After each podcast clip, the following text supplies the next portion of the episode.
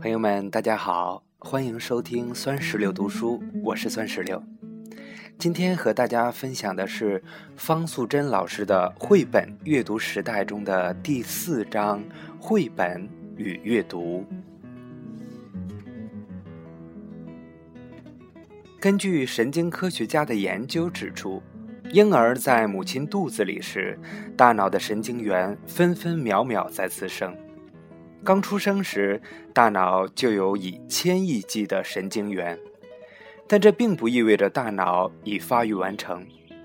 出生后，随着外界环境刺激的丰富，神经元之间会不断发生连接，连接的部位即为突触。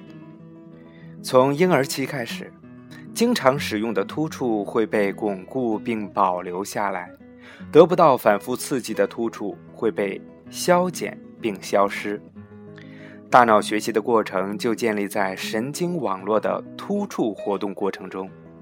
突触数量越多，密度越大，人的学习能力就越强，智力活动的水平就越高。专家进一步指出，阅读对开发神经元之间的连接有很大帮助。